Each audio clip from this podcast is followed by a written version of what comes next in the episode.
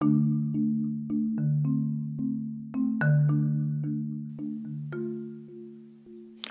we're going to be continuing our study on the doctrine of hell.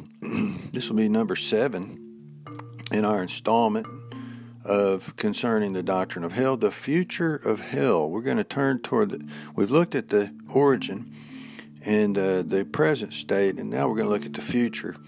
And so, when the last Christian is saved in this dispensation, the rapture of the church will take place. And James chapter 5 says it's like the husbandman waiting for the precious fruit of the earth after the long, early and latter rain. He reaps the harvest and he's excited about the reaping. This is the first resurrection or the rapture of church saints. In Romans 11, it says, For I would not, brethren, have you be ignorant of this ministry, lest you be wise in your own conceits, that blindness in part has happened to Israel until the fullness of the Gentiles be come in. This is the fullness of the Gentile. What's what it means? Completion. There's an enlargement. God promised to the Gentiles in Genesis 9:27 that, that Japheth would be enlarged, and it will ultimately be fulfilled in the building up of the predominant church, uh, Gentile church. So when the last soul is saved, the fullness of time will come, and the seven years of tribulation will follow uh, at this point, and during this time, hell will open up and spew out wicked and devilish creatures which torment man. Hell will grow exponentially during this seven year time, and almost one half of the population dying. It will be receiving most of them, and giant earthquakes will be the result. So, we've talked about this, but now we're going to look at the future. And what we really need to do is take a look at the throne of God and how He deals with sin and how he judges. So, Daniel chapter 7, verse 9 through 11, he said, I beheld till the thrones were cast down, and the Ancient of Days did sit, whose garment was white as snow, and his hair of his head was pure, uh, like pure wool. His throne was like a fiery flame, and his wheels as burning fire. A fiery stream issued and came forth from before him. Thousand thousands ministered unto him, and thousand times ten thousand stood before him. The judgment was set, the books were open. I held and beheld then, because the voice of the great words which the horn spake, I beheld till the beast was slain, and his body destroyed, and given to the burning flame. These verses are an overview of what takes place from Armageddon all the way to the Great White Throne Judgment. Some of uh, both of these are involved here. So, verse 9 reveals the Ancient of Days, who is the Father, to be revealed, while verse 13 reveals who is the Son of God. He's considered to be the Son of Man. And we're told in verse 14 that Jesus comes to the Ancient of Days and is given the kingdom, the rights to the kingdom. This is the kingdom of heaven. So the tribulation period is a time that by a process of, seven years, Jesus takes back the kingdom from Satan. It begins with Jesus taking the book of seven seals from the Father and opening them, and it marks the beginning of the day of the Lord, which run. Uh, it goes to the beginning of the day of the Lord, which runs for a thousand years to the great white throne judgment. So in Daniel seven, we are looking at Armageddon had already happening on the same day as the judgment.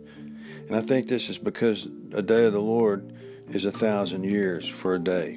And so the Ancient of Days, that's God, has this fiery throne. It says wheels are burning with fire, and it's a fiery stream that issues from before him as the judgment was set. We know that sometimes eh, when God is mentioned that there's a water of life that issues from this throne, but now at this point it says that his throne is prepared for judgment. Psalm 9 verse 7. And at the great white throne judgment, there will be this burning fire that's issuing forth as the dead are judged. Not given the water of life now. Now it's a fiery, purifying flood. And at times the throne is seen as uh, pouring forth this river of life clear as crystal, other times fire and brimstone. So, hell is the essence of God's judgment. Remember, He breathes on, on it to keep it uh, bellowed and, and powerful and hot. He keeps the fires burning, according to Isaiah 30, verse 33, that the breath of the Lord, like a stream of brimstone, doth kindle it. Tophet is an Old Testament name for hell, with the New Testament equivalent of Gehenna. Notice it says it was ordained of old, so God made and ordained this place long ago. And who is it for? The king, the king of Babylon, the king of Tyre, the king, the ruler of the kingdoms of this world, which is Satan. And God keeps hell fueled and burning and breathing on it until that time it, it is for him, for Satan. So let's look at God's throne for a minute. Just do a quick study on God's throne. Uh, it's a description here. So, number one, God's throne is both great and it's white. It's why it's called the Great White Throne. Revelation 20, verse 11, John saw this. The white color describes a purity and a righteousness it takes to be the final place of judgment. It has to be pure and just because this is the deciding throne to determine the fate of, the, of all the men. And so this throne is the instrument of justice which will be used to sentence all souls. Number two, the throne is surrounded by this emerald colored rainbow.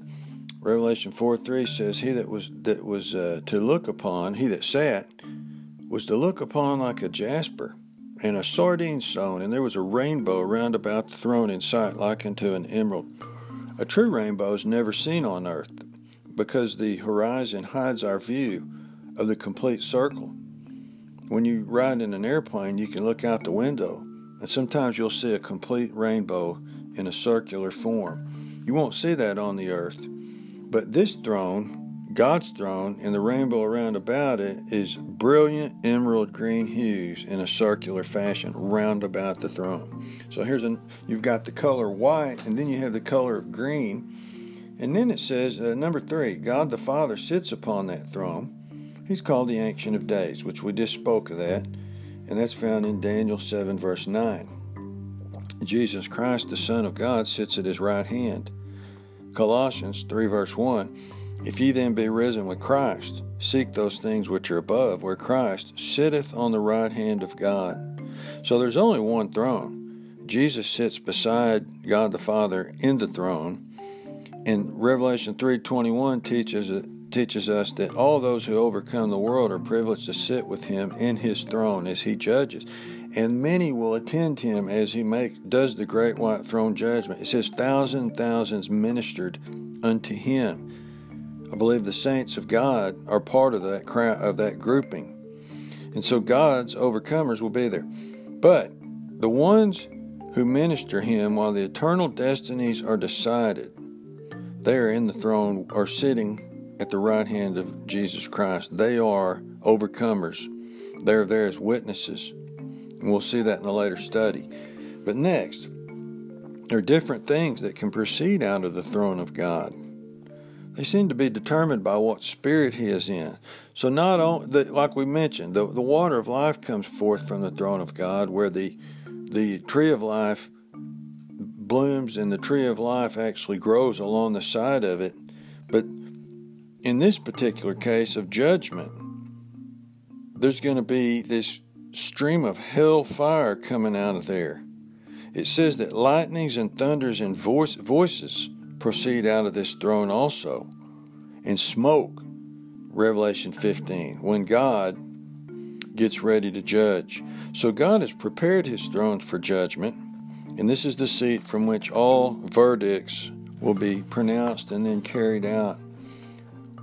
Next, when God is in the spirit of judgment, the Bible says that fire proceeds out of the throne. This is the same type of fire that's going to be found in hell, Daniel 7, verse 10, in Isaiah 30, verse 33. How significant is this that the same throne that can administer grace and the water of life and eternal life can also pour out fiery streams of judgment? Next, God Himself. He seems to be, uh, there's a change in color and hue based upon the spirit that He is in. And I think men and people are the same way.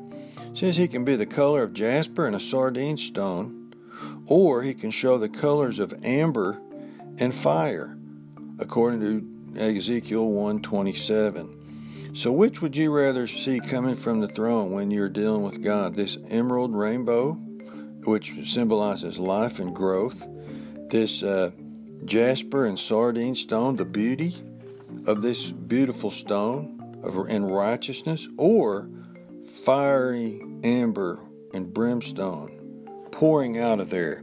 So when God is in a spirit of judgment, fire goes before him. Such will be the case at the second advent when Jesus comes to earth and sets the battle in array. It says in Isaiah 34 8 that this is the day of the Lord's vengeance and the year of recompenses for the controversy of Zion. God is out to get vengeance over Jerusalem in the way it's been treated at the time at the hands of the Gentiles. He comes from heaven on a white horse, definitely a fiery white horse. This is the same type of horses and chariots that will be used in battle that transported Elijah to heaven when he went up to heaven in a fiery whirlwind. The Bible says in Revelation 19:12, Jesus' eyes are as a flame of fire. He'll have a sword out, coming out of his mouth. This sword will be bathed in heaven before it ever gets to earth. Isaiah 34, verse 5. So the battle for earth or on earth will begin down by a place called Petra. This is south and east of Jerusalem, the area of Edom. These are the nations Edom, Moab, and Ammon. These are the nations that would not receive or aid Israel as they went from Egypt to the promised land. Remember, they opposed them. And God has a controversy with these nations ever since.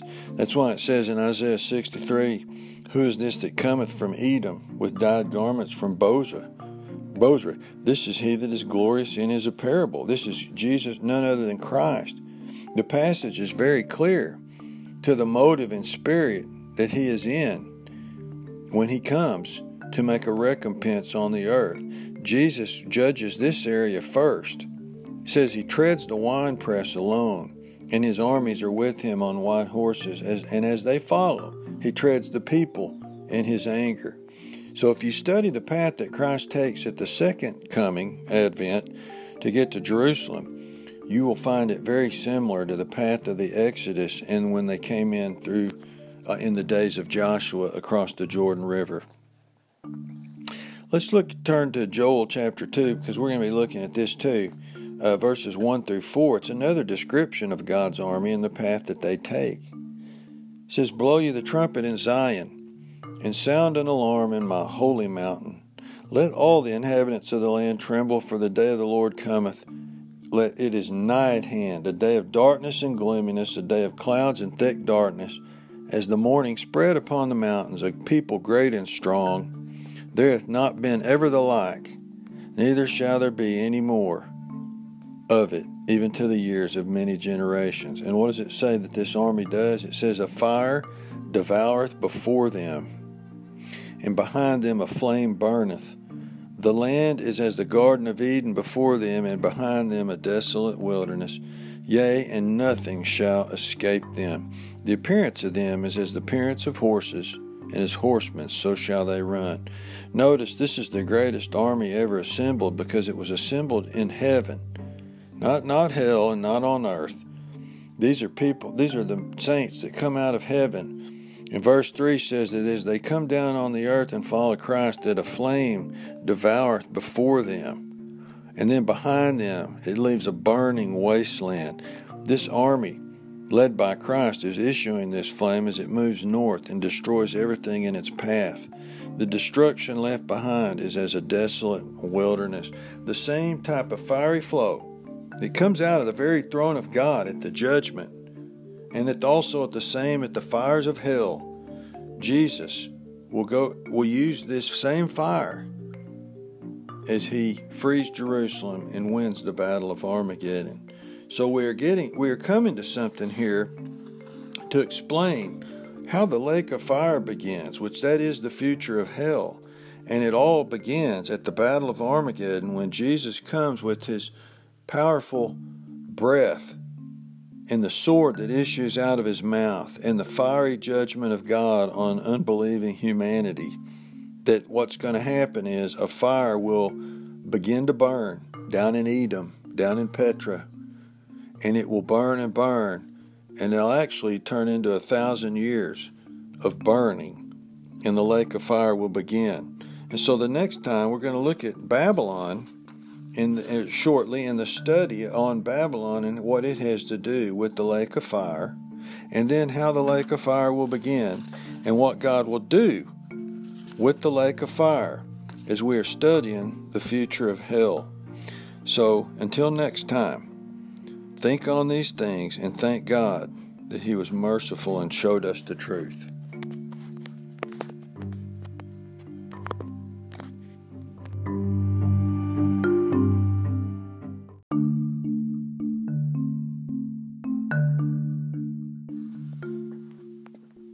Today is March 25th, 2020, and we will read in Isaiah chapter 6. Yesterday we read in Isaiah 6, but today it'll be at the beginning of the chapter. Famous verse in verse 1 In the year that King Uzziah died, I saw also the Lord sitting upon a throne, high and lifted up, and his train filled the temple. So it's significant that the vision that he saw of the Lord happened on the year that King Uzziah died. And King Uzziah was a, a good king. He he ruled for 52 years. He had the longest reign uh, of Judas, uh, Judah in the kingdom of Judah. And so Uzziah was there for a long time, and men were used to him ruling. And then he died. His son Jotham took over and only reigned a few years. And then after that, the grandson named Ahaz showed up, and he was a very wicked, wicked man and a bad king. So Ahaz is the opposite of Uzzah. So you went from one really good king to a very bad king. You had great circumstances, and it fell to horrible circumstances. They almost lost the kingdom through uh, Ahaz's rule and uh, his his wickedness that he brought on the kingdom. But the key is is God's still on the throne. So we we say this a lot. God is on the throne. Well, God was on the throne when Uzziah was ruling on the throne. God was on the throne when Uzziah died. And God's still on the throne when Ahaz is sitting on the throne. So God's still on the throne. If good things are happening in your life, God's on the throne.